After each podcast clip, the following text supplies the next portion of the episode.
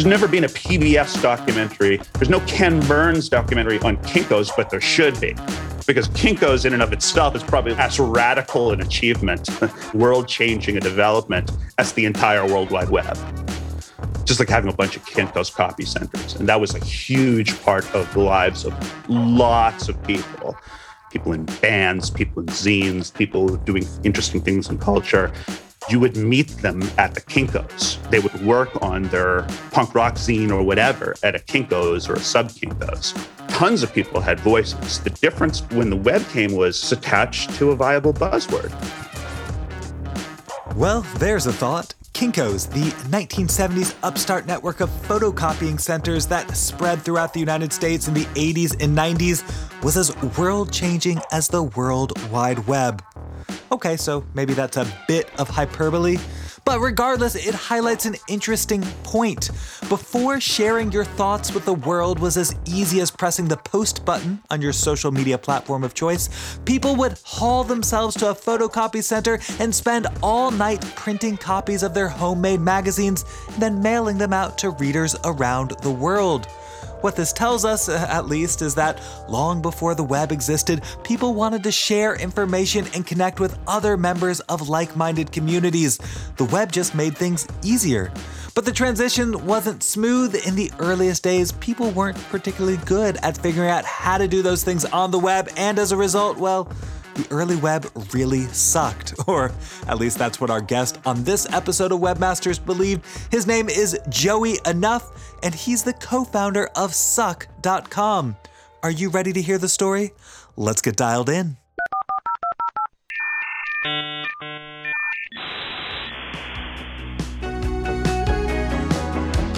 Welcome to Webmasters. This is the podcast that teaches about entrepreneurship by talking with some of the internet's most impactful innovators.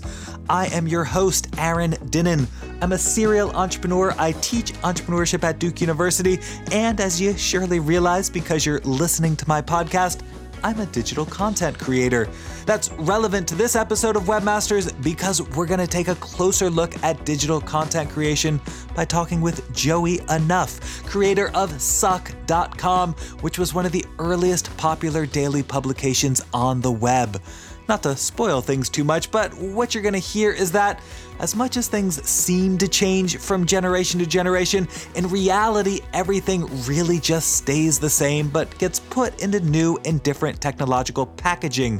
We're going to talk about why that's important to understand, especially for entrepreneurs. But first, I'm going to tell you about something else important.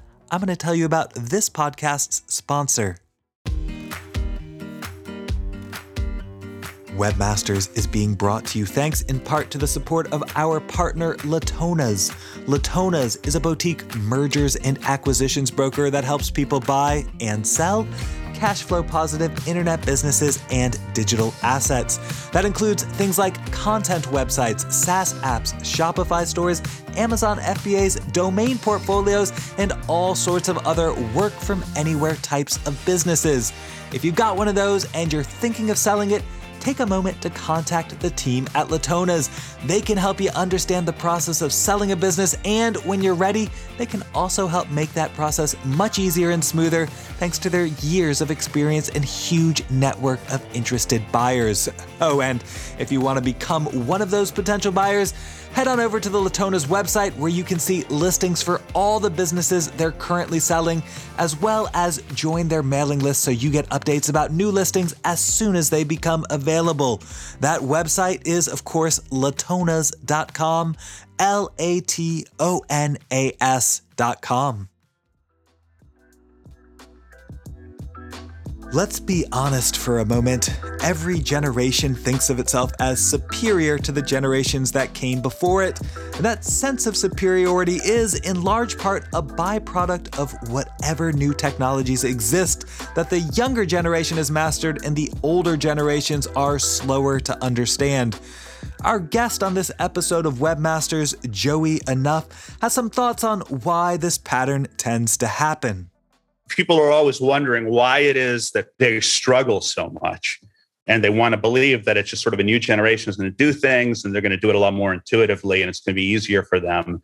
And that's not true what it is that older people very sensibly don't want to spend their lives with the books and training manuals, learning new technologies, learning new acronyms, learning all kinds of crazy things that sound like nonsense and sound way too complicated to ever be fathomable to any live human being. Like, nobody wants to do that, but you know, at a certain point, you're like, okay, well, I can do it and plausibly get hired, so I guess I'll punish myself. But that mentality of just punishing yourself, that knows no age. I just think for young people, they tend to be shut in more.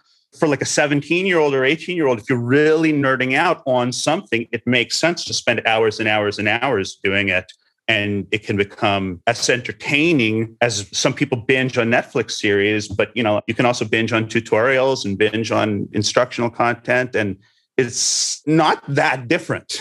You know, once you like it and once you get it, it starts becoming enjoyable. In other words, according to Joey at least, at some point, younger generations need to do important things like get jobs and enter the workforce.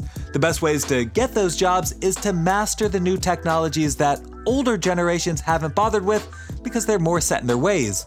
So naturally, a younger generation is always going to be considered more quote-unquote tech-savvy than any generation that came before it. And, you know, I think I can buy that belief. It certainly seems to have some validity to it. And in fact, the story of Joey's entry into a digital tech career fits the pattern pretty nicely. By the time the web came around, I feel like I had already been through several generations of world-changing digital technology. My father was an electrical engineer at Bell Labs, so computers were something that we had in our household earlier than most houses did. My brother was particularly precocious computer programmer. You know, he was the kind of person who the local papers would write stories about. Kid releases software product or has code published in Byte magazine. I always was very comfortable with that. I definitely feel like in the 70s, was the first generation, I think, that made a big deal of its young people growing up digital native. So those of us who were elementary school children in the 70s heard a lot of the nonsense rhetoric about the changing of the modern digital youngster very early. So by the time it started to get semi-mature in the 90s, I mean, forget about what happened post-millennial, where they actually did convince a lot of young people that, you know, there was something fundamentally different about the relationship with technology because of their immersion in social media and Facebook and Twitter and all that stuff, that they were sort of wired different, which is, of course, complete horseshit.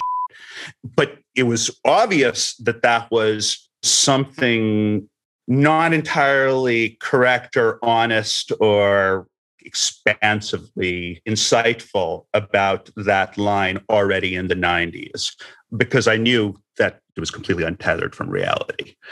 I had not thought of myself as being somebody who was doing a lot of technology, probably until I graduated from college, and that was the only industry that was really very active in hiring around 1992 or 1993. So my entry into web production was this very young person. I was 23 when I got hired at HotWired. So I was one of the youngest people there.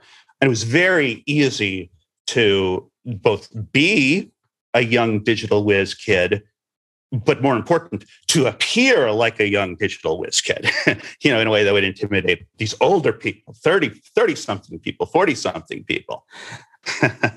But I mean, of course, it has nothing to do with age. You know, my peers who were my same age were just as intimidated. Most young people are not technologically inclined. And just because you use a smartphone doesn't mean that you're good with technology. So Joey claims it wasn't so much a passion for technology that led him into the internet world, but that it was just the stuff he grew up with and where the jobs were when he needed to start working. It's a bit of a different take than what we usually hear from our guests on Webmasters. Most of them seem to claim some sort of early passion for digital technology. In contrast, Joey thinks it's more like a byproduct of when a lot of these people were born rather than some sort of innate interest. Whatever the case, for Joey, his early connection with computers and digital technology led him to a job at HotWired.com, the famed digital offshoot of Wired magazine and one of the first online publications. It was one of the first ones where you would actually want to tell a friend you worked there and think that they should be impressed. Not that they were, but they should have been. We've already encountered HotWired numerous times on this podcast. Among others, Justin Hall worked there. He was, quote unquote, the world's first blogger. We featured him in Webmasters episode number 31. And John Battelle was one of the founders of Wired, who we heard from in Webmasters episode number 48. It was clearly a nexus point for early web innovators, and for good reason. When I went to work at HotWired, it was already over a year old, but one of the things that infamously had happened with HotWired is they had a very prolonged launch sequence with some false starts and a lot of wasted money, so that there'd been like a pre-HotWired where there was like a very crunchy kind of maybe more Mondo 2000 inspired digital utopian crew that just sort of spun their wheels and didn't come up with anything, although that might be lore, chances are, but it could also be totally true. And then after that didn't work, they kind of hired some slightly more button-down, sort of less LSD-addled, wake-and-bake style people to come on and build HotWired. I mean, they were still essentially freaky people, but they just were not as like burnt out or hard as maybe the first crew. And so that's the HotWired that I joined. So it was more like year two of HotWired. It was slightly more, well, it was probably a lot more organized. It was a real business, and there were probably as many as 50 people. They were hiring a lot. And one of the things that they did was they encouraged all the employees to use as much as they wanted the server closet, where miles and miles of hot pink Ethernet cable converge in on this hot server closet where anybody could go put their PC or whatever and serve to the web and piggyback off of HotWired's bandwidth, so on and so forth. So that was part of the values of the company, so we encourage everybody to do whatever they want to publish. So, yeah. And what was your job at HotWired? Were you on the editorial team? It wasn't editorial at all. I was a production assistant writing Perl scripts. My responsibility was to take every month's issue of Wired magazine and reformat it for like 3 different platforms. I had to run a bunch of scripts to generate web templates. I had to do a bunch of scripts to output a CompuServe version, and then do another whole set of crazy technological transformations to format it for delivery to AOL. So parsing and text preparation was my specialty. I wasn't hired to write at all. Actually, partly the reason why I did write was because I wasn't hired to write. Okay, so you weren't writing for HotWired and you, I guess, decided to write on your own. How did that happen? Yeah, well, we were doing our jobs, and I have to tell you, a lot of that transformation of Wired's magazine into these digital formats was something that I would say probably within my first 60 days of work, between me and Carl and John Scheipel, it was all turned into basically 2 days of work. So that wasn't taking a huge amount of time. Nor were we running to tell, hey, I don't have any more work to do. I automated my job. So my manager, who was Carl Steadman, who, you should definitely talk to because he'll have 5 times more to say about everything that I will. He was very fine with stealing company time to work on our own things. So, Carl Steadman, by the way, would become Joey's Suck.com co-founder. He took advantage of my resentment that the editorial side of HotWired was not printing whatever my little editorial contributions were to agree with me that it's preposterous to ask for permission from anybody, even your employer, to publish something on the web. If you wrote it, you just put it up and you should write it, Joey, and I'll write it too, although really I ended up writing most of it. And we will use everything we know about putting together a website and formatting it the way we think it should be formatted and using a voice that we think should be used and explaining things or not explaining them to the degree that we thought they should or should not be explained, and do it ourselves. It was fun, and it was very much in keeping with sort of a prankster ethos. We wanted to do absurdist things and blow people's minds and make them laugh. We were kids. It wasn't that serious, but we wanted to do hijinks. That was a big value for us. The wise-cracking and prankster-ish writing they were publishing was, of course, Suck.com, and it placed a very different editorial lens on the digital revolution in the World Wide Web than the one being given to it by Wired, the company whose bandwidth Suck was using. I'm not going to be able to give you a really good précis describing Suck in its context. Suck in its context, put briefly, was a very smart-alecky, snide, sometimes profane, but also really well-informed technologically, daily take on web propaganda and web hype. It came out at a time when there was very few venues that were doing regular publishing, very few people committed to a regular schedule. So when we did an essay a day, that in and of itself was an innovation because people published when they wanted to publish. You know, nobody thought, oh, what if we published it every day, much less what if we published every hour, which then became a normal thing, you know, in the decades after. But one of the things that we wanted to do was speak against a lot of the commentators who were very obviously setting themselves up to be expert authorities on this new world. There were a lot of people who were sort of setting themselves up to be gurus of the new digital space, and that was their brand, and that's what they would write. If it wasn't for Wired, they would be writing about some new technology for Time or Newsweek or whoever. And the stuff that they had to say was really trite. It was obvious that the people writing were, in a lot of ways, novices, but they were positioning themselves as experts. And they started to bring a measure of supercilious, overbearing, rule-making authority to the whole digital world, which was even more infuriating because can you imagine people trying to lay down the rules of the road? And it's 1995, 1996. Obviously, they didn't know. We didn't know. And we knew we didn't know. So if for people trying to position themselves that way, it just seemed totally absurd. And especially since at that point, I was working as a production person at HotWired, was just adjacent to Wired. So I was meeting a lot of the same people who were making these cases. I knew firsthand that they couldn't even set up their own web browser. So were you saying Suck.com was almost like a response to what you saw as misrepresentations or misunderstandings of the emerging digital age? A lot of the skepticism toward the digital world drove us at Suck. Even though a lot of the boosterism and the hype and sort of propaganda, which was really business propaganda around information technologies that was going on in the 90s, for however inane that hyperbole was, the skepticism that was directed toward the internet and the web was even more inane. It was really, really shockingly stupid stuff.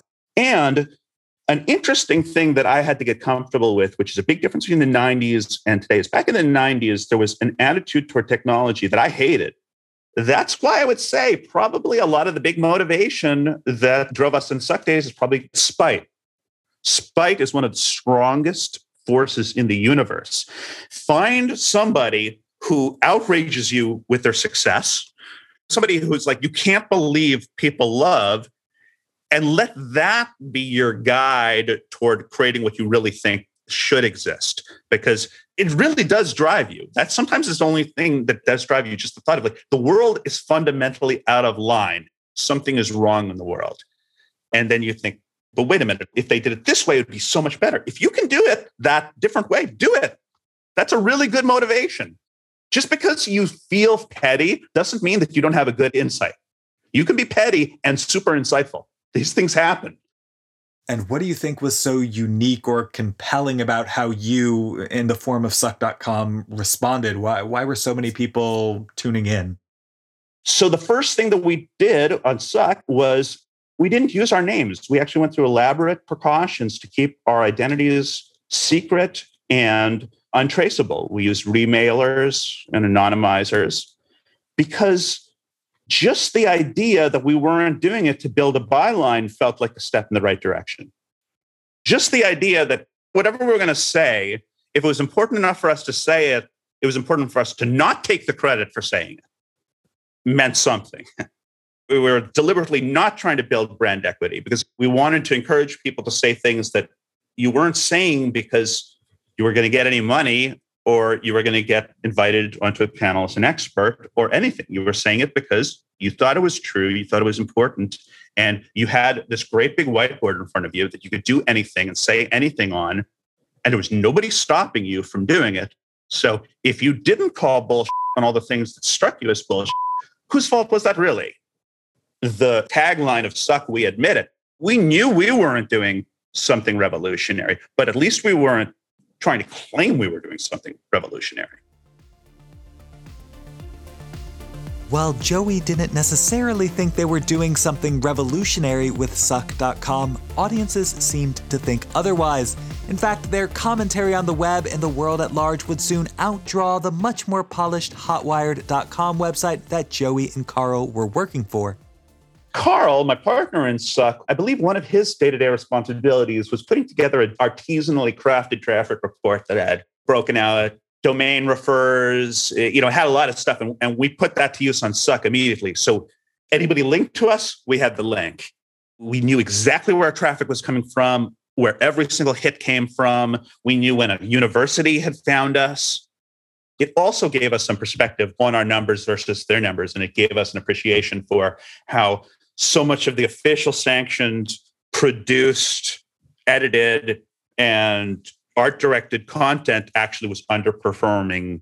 We had a really good apples-to-apples comparison, and we were able to tell really quickly that the imprimatur of official content was not like a big multiplier toward your traffic. You could look like crap, get a bunch of traffic. You could look great and get no traffic. In other words, that phenomenon on social media where the TikTok dancer who looks like she just rolled out of bed gets orders of magnitudes more views and likes than a professional dancer with all sorts of expert filmography behind her? Yeah, that's not actually a new phenomenon. If anything, this what we might call amateur style is itself a key strategy for successful content creation on the internet. Just know that amateur-style content isn't necessarily easier to create. It's actually an aesthetic, and mastering that aesthetic takes lots of time, practice, and expertise in its own right. Today's world really requires a lot of inference. You really have to put yourself in like lots of other people's shoes to sort of work backwards and deduce, because until you think about it, you won't remember that, of course, everybody took 100 takes. You think, oh, it's just me, I'd take 100. No, everybody took 100 takes. Assume that everybody took 100 takes. There's this gray literature that nobody ever sees that everybody has to work out for themselves of just common sense rules of thumb that if you just stop and think to yourself, okay, what should I do? But if you spent a long time trying to find somebody who is going to like find you a really great laundry list of things you got to keep in mind if you want to create successful video content, like you're just going to be doomed. You'll never find the end of it. It'll just go on and on and on forever. Of course, the same thing was true back in the early days of the web when Joey and Carl were creating Suck. They were doing it on their downtime while working for another company, but despite the amateurish style compared with something like hotwire.com, Suck's rapidly increasing popularity made it difficult to do both jobs well. And despite their disdain for the mainstream conversations about tech and digital culture, the business opportunity behind what they created was clear. In my recollection, there was less than a year between when the web sort of came of age and became a social phenomenon that a lot of people knew about, and the web becoming fully gonzo commercialized with IPOs and crazy Mozillionaire style paydays and wealth. And by the middle of 1995, there was already the Netscape IPO, which was probably the biggest IPO in years. So the reality that there was going to be a new kind of business and industrial space that was going to support all kinds of editorial media, visual media, and what have you, all kinds of different sort of digital forms of media, that by the end of 1995 was clear that there were opportunities. There was money rushing in. It wasn't hard to get something funded. So it's not like when we started Suck, we thought, okay, this is going to start a business.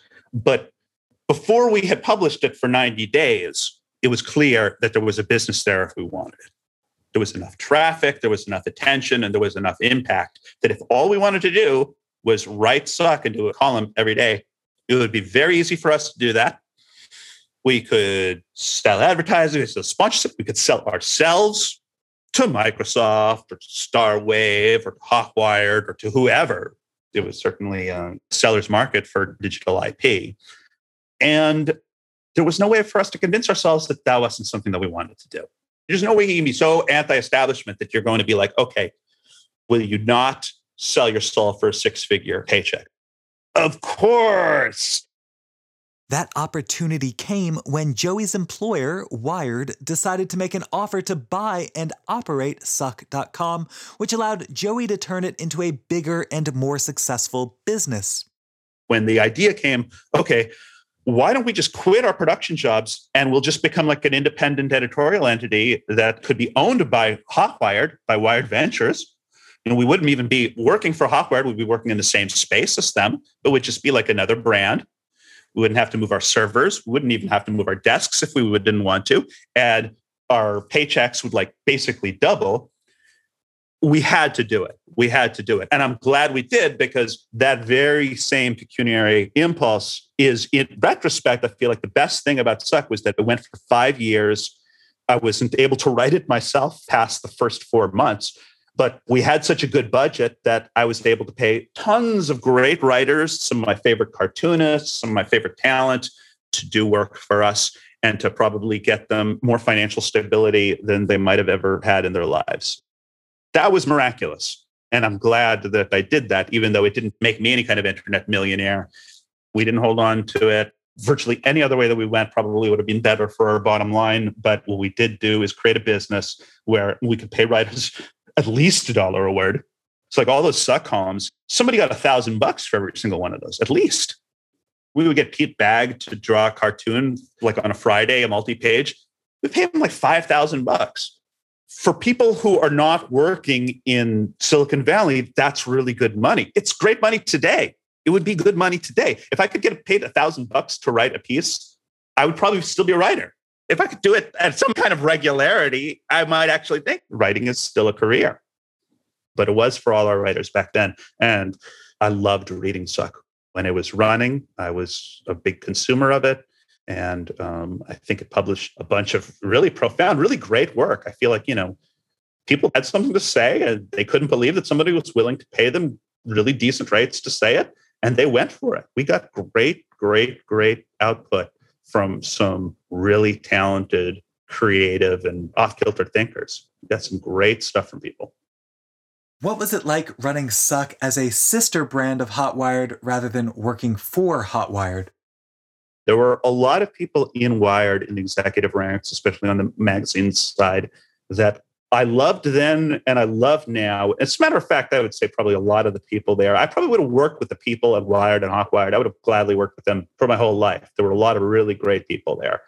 And then there were some people there who they took more villain roles and they drove me up the wall. And it's after a couple of years, they were the ones who were more in charge. And I didn't want to be there as much.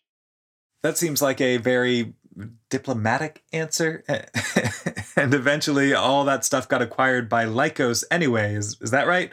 What was that like? Lycos was not a hip corporation. It's like, you know, you're working on something really cool and then you're owned by the Home Shopping Network. Even if you have the most open, welcoming mindset, it's not going to be a great thing and a great fit.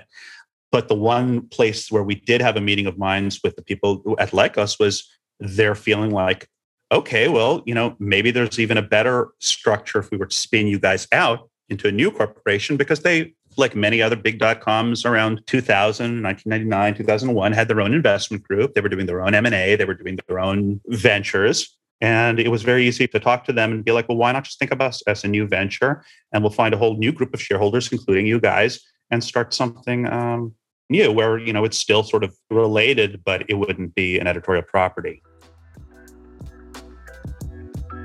So Suck.com got spun out of Lycos. Lycos, by the way, is a company we heard all about in Webmasters episode number 52 featuring Fuzzy Malden.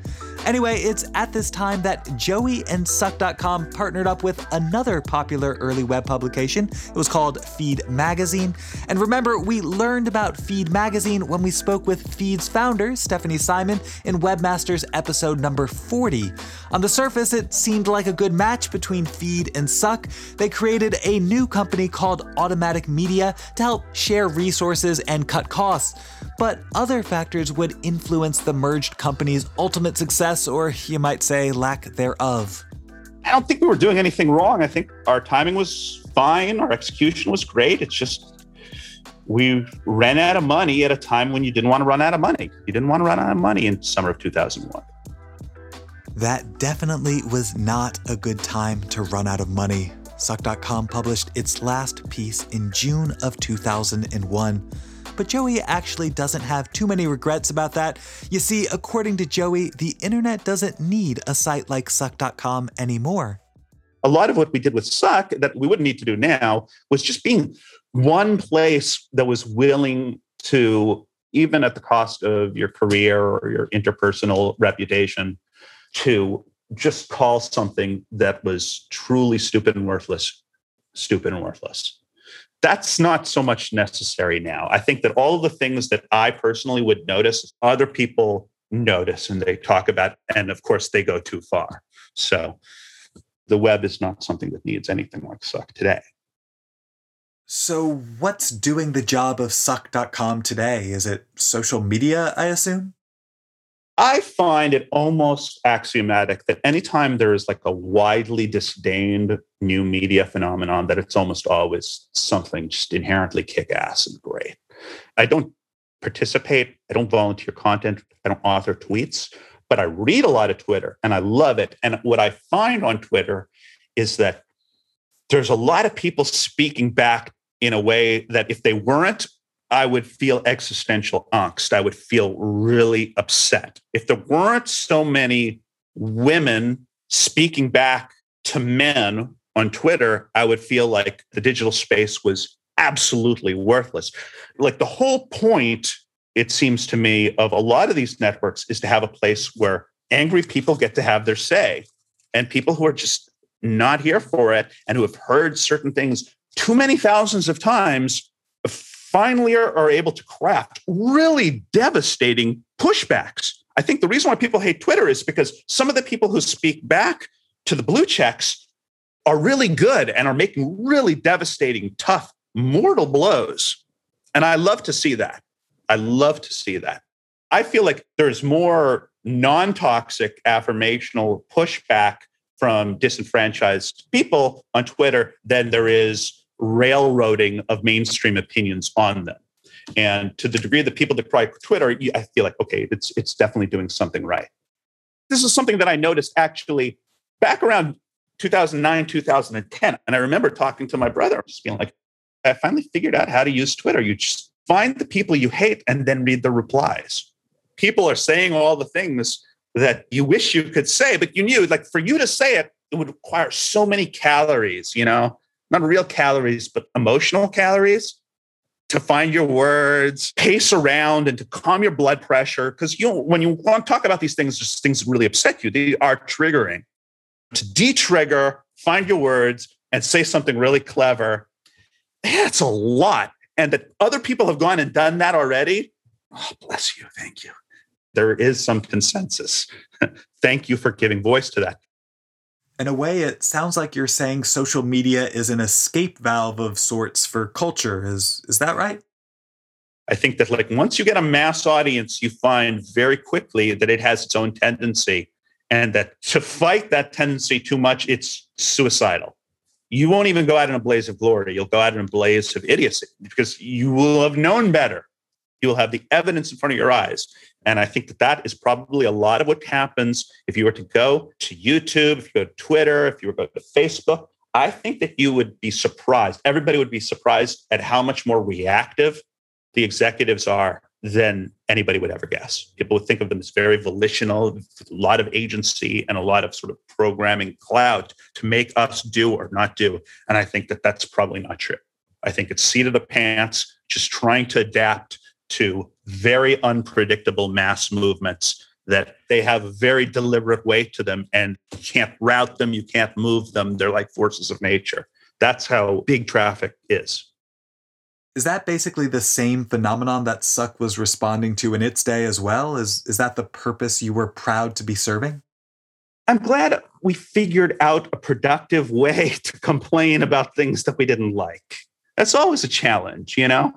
You always kind of feel bad when you look at the world and it drives you up the wall. It makes you feel like partly the problem is you, because it's your problem. If you're getting angered by things, whatever it is, and it's throwing you out of whack, I mean, that's not good for you. Social media can do that to you, and all media can do that to you. And figuring out a way to engage with it in a way that actually does justice to the pebble in your shoe, that like actually gives voice to the thing that's the problem, without just telling yourself, Joe, just be cool and shut up, which you have to do a lot of times. But sometimes you do have to have an opinion, and that's tough because it's like, okay, nobody wants to engage and volunteer the free time to some online debate or flame war or anything. But sometimes you just have to express yourself about, and that's what we got on the best days of Suck. And this, to me, is the key entrepreneurial takeaway of the Suck.com story. It's that people are people and culture is culture. Those things don't change very quickly, but the technologies we use do. In its day, Suck.com served an important role for the internet. It was a necessary cultural venting mechanism. That's why it was hugely popular. Before Suck, people vented in magazines and newspapers, and before that, people vented in public debates and in theater and in poetry. And after Suck.com, of course, people have started using social media as a venting mechanism. But here's the thing, it won't end at social media either. So am I saying you should be looking for the next great technology people can leverage to vent their frustration and anger? Maybe with blockchain or machine learning or augmented reality? Actually, yeah, that's kind of exactly what I'm saying. But remember, it's not just that we use technologies to vent our frustrations. We also use technologies for things like shopping and communicating with family and learning and on and on and on. Those are all core societal functions that are augmented by new technologies. So if you're looking for a new entrepreneurial opportunity, a new company to build, find one of those core societal functions and figure out a better way of helping people accomplish it using a new technology. That's how innovation happens. That's why Suck.com was, in its day, revolutionary, and it's why whatever you build can be revolutionary too. And when you do build that revolutionary new thing, well, I hope you'll take a moment to thank a story you heard on Webmasters for inspiring you. Better yet, why wait? You can thank us right now by leaving a great review on your favorite podcasting app, and be sure to tell your friends about Webmasters too. I'd like to thank Joey Anuff for taking the time to share his story and the story of Suck.com. I also want to thank Ryan Higgs, our audio engineer, for helping pull together this episode, and a thanks to our sponsor, Latonas, for all their support. Don't forget to check out Latonas.com if you're interested in buying or selling an internet business. If you're interested in sharing your thoughts about this episode, you can find us on Twitter. We're at WebmastersPod, and I'm on Twitter too, at Aaron Dinin. That's AARONDININ. You can also find lots more entrepreneurship content on my website and subscribe to my newsletter over on aarondinin.com. We'll be back soon with another episode of Webmasters. Make sure you're subscribed so you don't miss it. Until then, well, it's time for me to sign off. Goodbye.